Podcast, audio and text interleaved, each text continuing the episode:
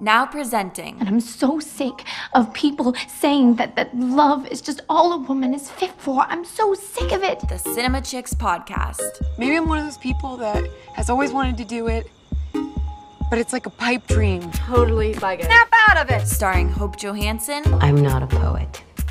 I'm just a woman.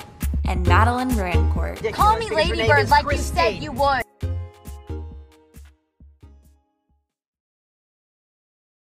Hey, I'm Hope. Hey, I'm Madeline. And we are the Cinema Chicks. Madeline, have you watched anything new lately? I have. I recently just watched In the Mood for Love, which I know you recently just saw. Oh, And I loved it so, so much. I saw it at the Lincoln Film Center. fancy. And yeah, I actually I'd only been there for the New York Film Festival and going there was so exciting. I definitely need to go back there even though I have AMC Unlimited and I should probably just go see movies there, but you know, I made a I made a reason with myself because, you know, In the Mood for Love is not going to be playing at AMC anytime soon, I don't think. So, it was very exciting to see it on the big screen rather than just watching it on my computer because after you recommended it, that was my plan. So I was very excited. They do a great student deal. It's only $12 to see a movie there. no way. So I was very happy. And actually, funny story. I was sitting there and the movie starts and the intro, like all the words were, I want to say German. And then the movie started and it was like this German couple talking about coffee. And everyone in the theater was kind of like, um, and like I hadn't seen the movie, so I was like, maybe this is the intro. Like, I know this is not a German film, but maybe.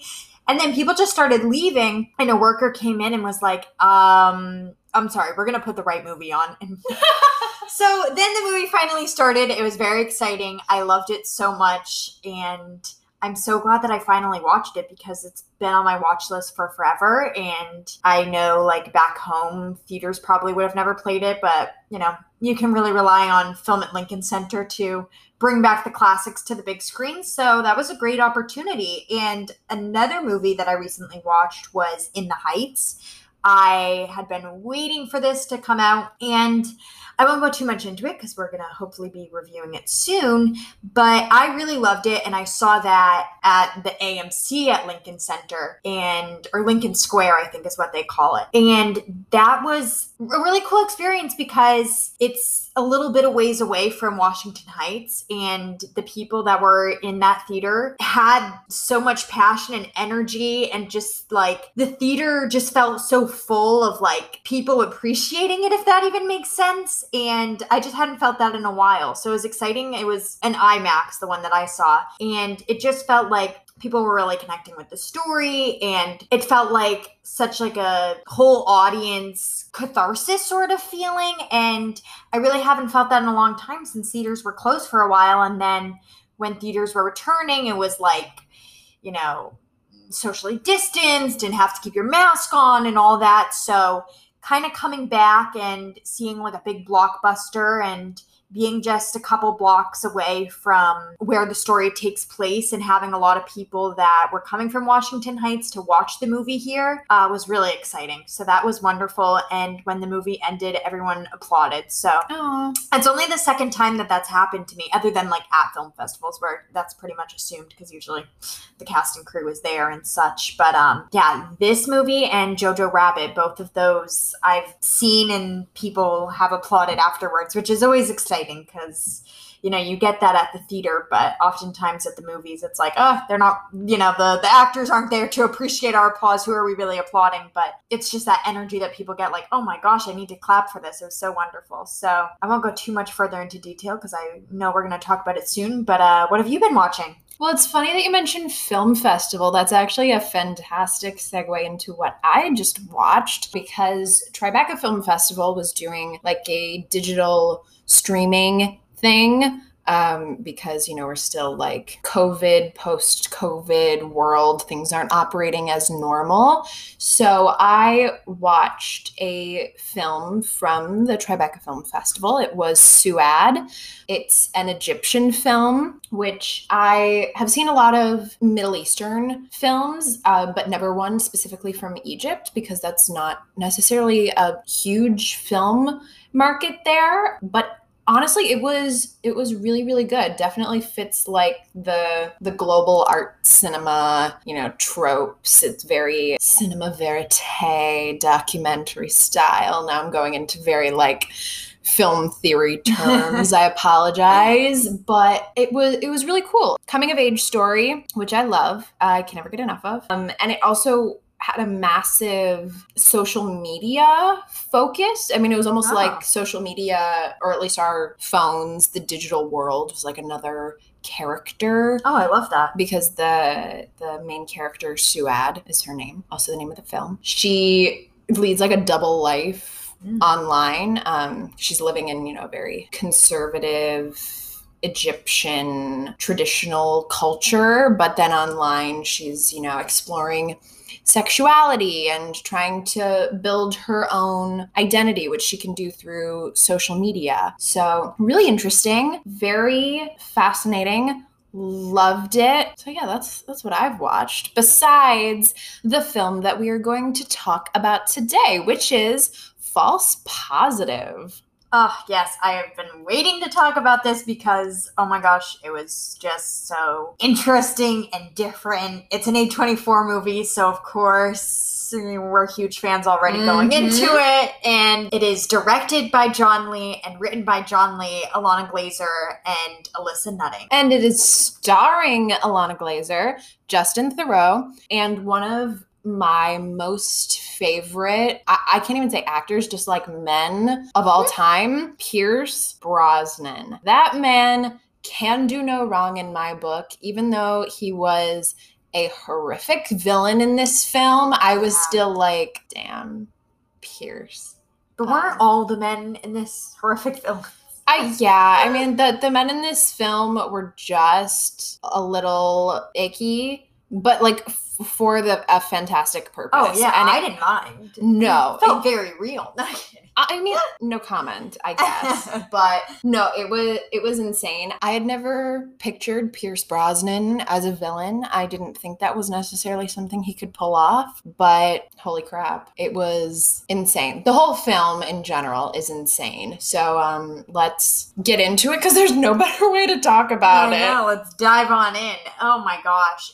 Again, I talked about this with Pieces of a Woman, and I don't know why I'm so drawn to like movies about pregnancy, but I think it's such an interesting way of navigating a female story because for a lot of women, that is a big part of being a woman. And uh, also, Ilana Glazer's character brings that up. She, in the beginning, is having trouble getting pregnant and she says like it's so frustrating how the one thing I am supposed to do as a woman I can't do. And I think that's a thing that a lot of women struggle with and playing with this whole idea of Ilana Glazer's character not being able to get pregnant and having her husband and doctor sort of figure it out for her like oh we're going to we're, we're going to get you pregnant and don't you worry about it and Mm.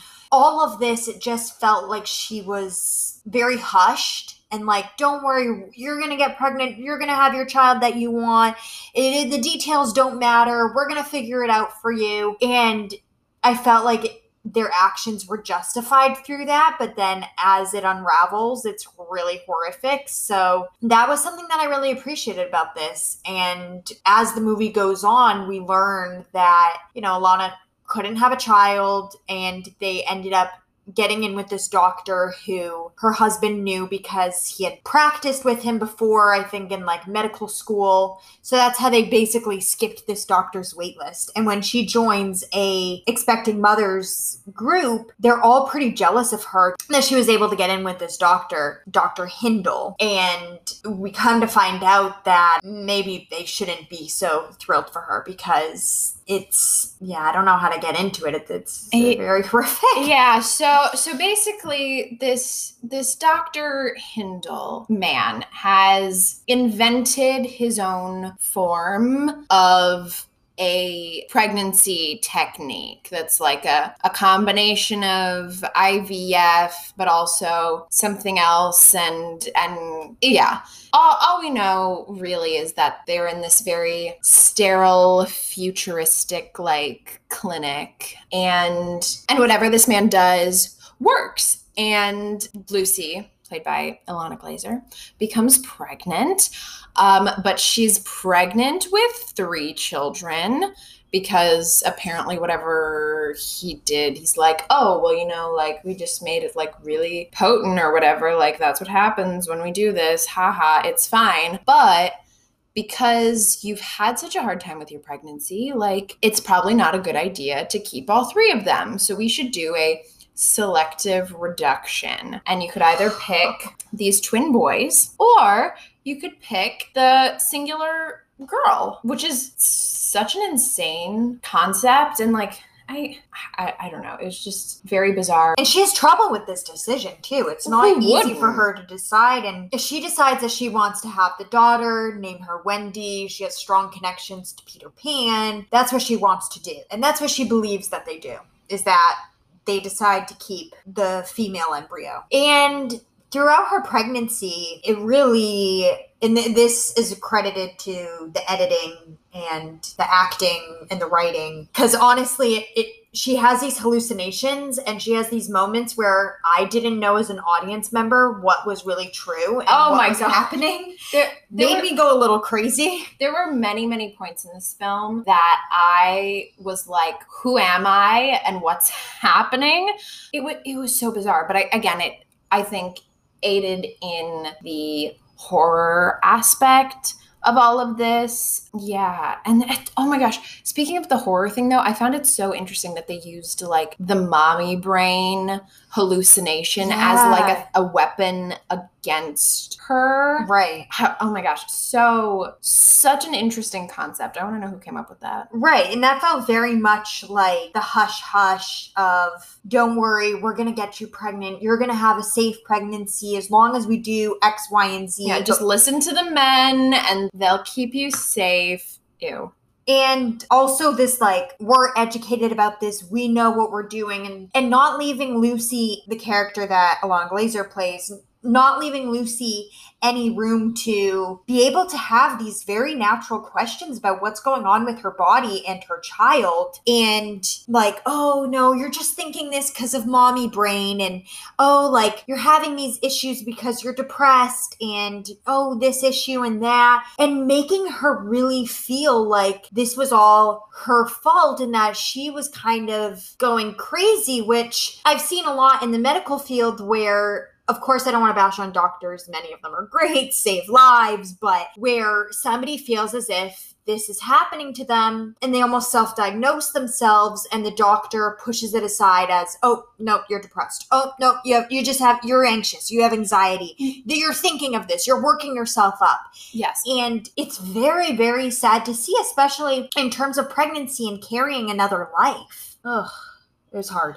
Yeah, it's really interesting. And then it's the fact, too, that it's not only her husband, Adrian, and Dr. Hindle that are doing it, but then it's also the women who work for Dr. Hindle are like, no, like, you just need to relax and smile. And then it's even one of her close friends, too, from the mommy group that she develops a great relationship with. She's like, you know, you're fine. It's just mommy brain. Everything's okay. So then it's like the entire world is starting to conspire against Lucy, which is scary and alienating. And it's like, you know, there's foreign things happening in your body, and then like the world around you isn't looking the same anymore. And she's also trying to have a career and and be a successful career woman and not sacrifice everything she's worked for just to you know still have a family. So it's a really insane moment in time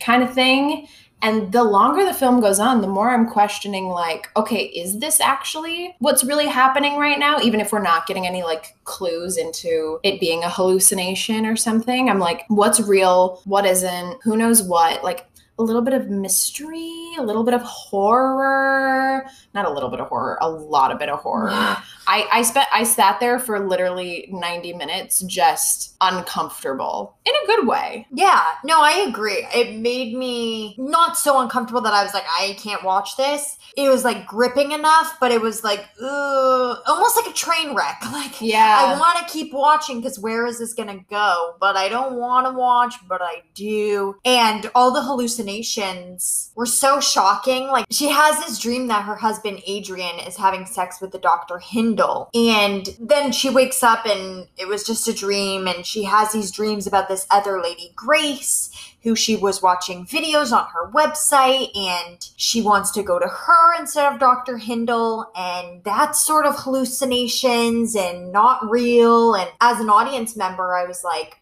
mm, I don't know what's actually happening. Like, am I watching a hallucination? They're just not telling me, which was very interesting and I enjoyed. Uh, it made it a little bit more confusing, but it also put us in Lucy's perspective rather than watching it from the outside and being like, "Oh, poor her. I genuinely felt lost with her. Yeah, and I'm sure that that was the intent too behind all of it. I think at some points though it did just get like a little too confusing to the point where I was like, "Wait, did I miss something?" Hmm. Like I, I don't I don't remember leaving. Like what am I what am I missing out on? I feel like sometimes I was I was left out of the the inside joke Yeah. or whatever. But again, this is all from Lucy's perspective. Lucy's our protagonist. And clearly, if I can't tell what's going on as watching it from the outside through her eyes, then she has absolutely no idea like what planet she's even on. Right, right. Yeah, it, it was it was hard to watch because for me watching it and being confused, I was like, "Oh my god, like how does this person feel being confused about what's going on with her body and her child and how this all unravels and eventually gets to the point where she is giving birth and she finds out that she's giving birth to the twin boys rather than the female baby that she thought she was going to have. And that, like, all along, we knew that Dr. Hindle and her husband were kind of going against what she was saying. But the fact that they made this choice for her was disgusting, but also an interesting commentary on what we've been seeing for God knows how long about in Congress and Planned Parenthood and with all of that of like men making these decisions on women's bodies or women making decisions on other women's bodies. Just this whole discussion on letting the person make their own choices and her completely losing that control because she's in a marriage and it's a good doctor and she has to just trust it and all that.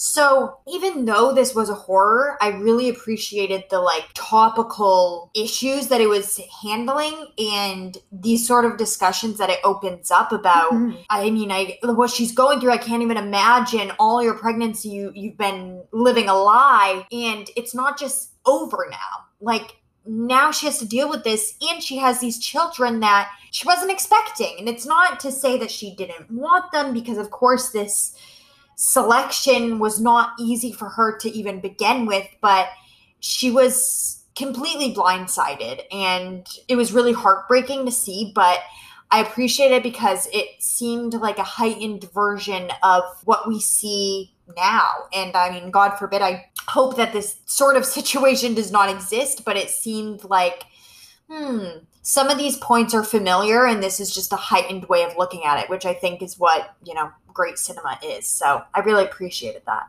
Absolutely. And also because this premiered at Tribeca, Mm. it, it very much fits into the film festival tenant of critiquing society and bringing up important social issues without bringing up the important social issues. I mean, this wasn't like a uh, women's right film or Yeah. anything, but because of the content of the film, like you were saying, it opens our eyes to okay, I know this is like a weird futuristic horror thriller film, but there's got to be some truth in all of this, you know?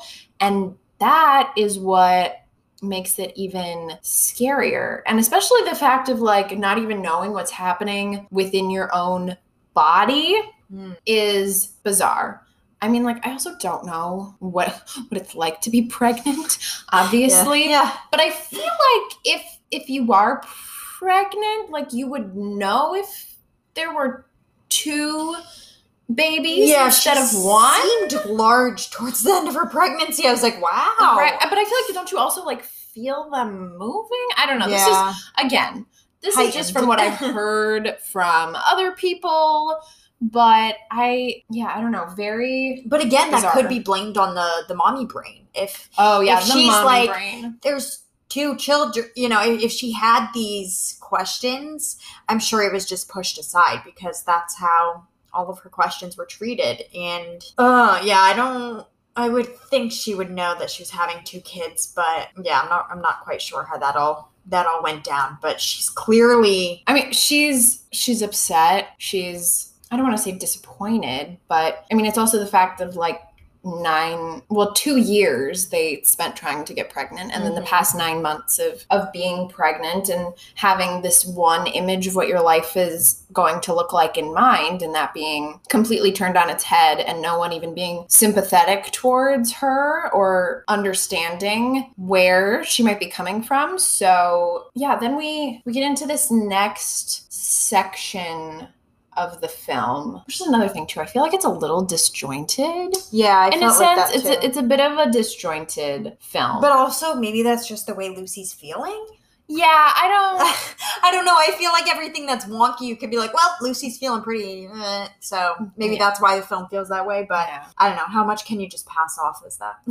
exactly so so we're, we're post birth now and we have discovered that Adrian and Dr. Hindle are merging into one new office together, which is, you know, like a little sus. So Lucy is obviously very suspicious of this, especially after finding paperwork earlier that she's being studied through her pregnancy and all this stuff. So she goes back to the office. She finds Dr. Hindle and finds her placenta and the reduced embryo of baby Wendy that she thought she was going to have. And the the two of them get into this like heated argument, discussion thing where Dr. Hindle reveals what his actual technique is for uh his successful practice and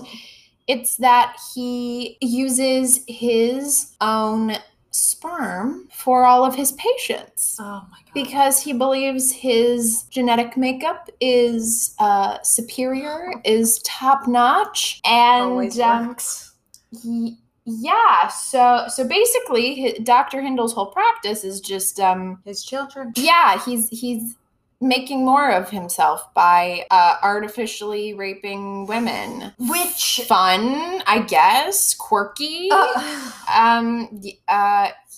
Yeah. I mean, I guess that also just goes to say um, how highly men think of themselves, which is absolutely so funny. Like it was. I knew this was a comedy. uh, like uh, for a split second, I was like, "This is horrifying and ridiculous," but also like, "This is ridiculous." Like, Yeah. and it, and it reminds me, I don't know if you remember, I had mentioned uh, forever ago that I had watched this documentary on HBO Max called Baby God, and I almost feel like this was inspired by that because it's a true story. It's a documentary, of course, where this doctor had this fertility center office sort of thing. And he did the same thing that Dr. Hindle did. Not with the whole like pick a child, but artificially inseminating his patients with his own sperm. And there's a lot of children out there now that are his, and that documentary follows them and how they found out, wow, I don't look like my father. And then once they figured out one woman that that was her case, then they found, oh my gosh, nearly everyone from this office is the doctor's child. So I feel like that must have been inspired by this real life story. And it was interesting to see sort of like a fictionalized version of that, seeing I've seen that documentary and was very intrigued by the, the topic and disgusted by it. And it makes it even more scary because I think somebody would see this and be like, oh my God, it's so fake. But that really does happen and it's disgusting. And it makes me very mad at men. Right? I know. I know. And like, Not all men. Well, well, no excuses for men. exactly. And Pierce Brosnan breaking my heart. It's fine. But um yeah, so we we get this revelation. Lucy obviously is enraged. Dr. Hindle is like, "Okay, now I've told you my dirty secret. Now you can't know." So he like fills up this vial to like mm-hmm. inject her and then they get into a full-out brawl. She beats the crap out of him. She smashes the sperm refrigerator. She drugs the creepy looking nurse. Dawn. Dawn. There's blood everywhere. She walks out of the office, bloodied and powerful, marches home, looks at the twin boys. And honestly, I was like, oh my gosh, she's going to throw them out the window. Oh no, she's not going to throw them out the window. But then she takes them to the window and they float away, but then they come back. Yeah. Oh, like that part, I really did not understand. Was an When they came back, I was like, did I miss something here? But, like, like they they flew out the window like in Peter Pan, Yeah. which was Another bizarre. another hallucination from her. I I thought I was high. I was like, "Wow, th- there's no way this is real. There's no way," which it wasn't. So then she does not throw the babies out the window. Instead, she gives them to Adrian and is like, "Leave now. Both of you leave my apartment." Now, which was fantastic, and I was like, "Snaps for you, baby! You you did it." And she, meanwhile, she's still covered in blood. literally. Oh my gosh, it was insane. There was more blood in this movie than I was expecting. Same. Yeah. A lot of blood. but like not I mean, I guess in that point it was like in a killer way, but like not every second it was like that. It was just kind of like it's not like your typical gory horror film. Because like in some places it was like, okay, it makes sense because she's pregnant. So obviously, like in in some ways, I appreciated that because I was like, yeah, that's what a birth looks like. Like a lot of movies, the child comes out and is like perfect. Yeah, but it's like icky. So I appreciated that, but it was a lot of blood. And didn't we see in the beginning of the movie her all bloody? Yeah. Yeah. So this was like a recall. Yeah. So I to the I end. appreciated that. And then when it happened and she was walking and she was all bloody, I was like, oh yeah, that was at the beginning. And like, look how far she's come. So that was kind of like a cheerleading moment. I was proud of her. She, you know, in no way gets her justice at all or revenge, but it was a nice moment to see. It was. And then we get the final the final shots of the film. You know, she took her um reducted baby from the office, right? And and then she's after Adrian and the boys are gone, she's just like holding this fetus like in the palm of her hand and Oh God. I don't even. I'm apologizing now for saying what I have to say, but just to, to wrap up the whole bizarre experience, she then tries to breastfeed the baby, which then it comes to life. Which is a hallucination.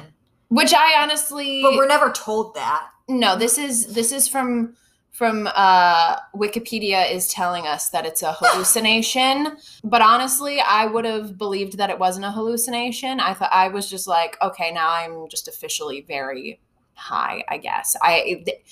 weirdest thing I've ever seen in my entire life. That is Yeah. going. That image is going to be burned in my brain. I'm just worried about what the protesters outside of Planned Parenthood are going to do with that image. Like, I'm actually scared Mm. because I'm like, please don't let them see this movie. Please don't let the pro life people see this movie. yeah. It's gonna, it's gonna spark something, and I don't want to know. But that is a, a testament of a good film, is you know, sparking heated conversations. I suppose. But, uh, agreed. uh, yeah, when she was feeding the embryo and hallucinating that it was still moving, I was like, oh gosh, this is something that the pro-life people are going to use outside of a Planned Parenthood on their posters and pitchforks. But you know, But you know what? It it was what it was. The film ended, and I didn't know how to feel after it. I still don't know how to feel, Madeline. I am I am in shock. I am in disbelief. I'm I am uncomfortable. definitely uncomfortable. I'm scared of men. I am I'm terrified of doctors. But I also want to watch it again, I think. Oh yeah, I texted one of my friends and I was like, "Can you please watch this because I need to know what you would think of this." And they responded and said they're gonna watch it, so I'm waiting. Lily, um, if you're listening, I'm waiting for your response. but um, seriously, wild, wild time. Felt like a roller coaster. Didn't know where it was gonna go, and neither did Lucy, which I appreciated. Wow, it was a crazy time. And that's a wrap. Thanks for listening to today's episode, everyone. You can follow us on Instagram at the Cinema Chicks and on TikTok at Cinema Chicks. And if you want to be friends, you can follow me on Instagram at Madeline Daisy Rancourt and on Letterboxd at Madeline Daisy. Or you can follow me on Instagram at Hope Johansson and on Letterboxd at HJoha. And before we end, we'd like to thank today's sponsors. The Dig Inn lunches that were mentioned every day at work. The two cameos from some of my favorite theater actors that were in Slave Play. I wish we could have seen them more. They are the waiter and one of her co-workers. And scary films from female perspectives. Thanks for listening. So glad we had that talk. Thank you so much. Thank you. Thank you. Thank you. Thank you so much.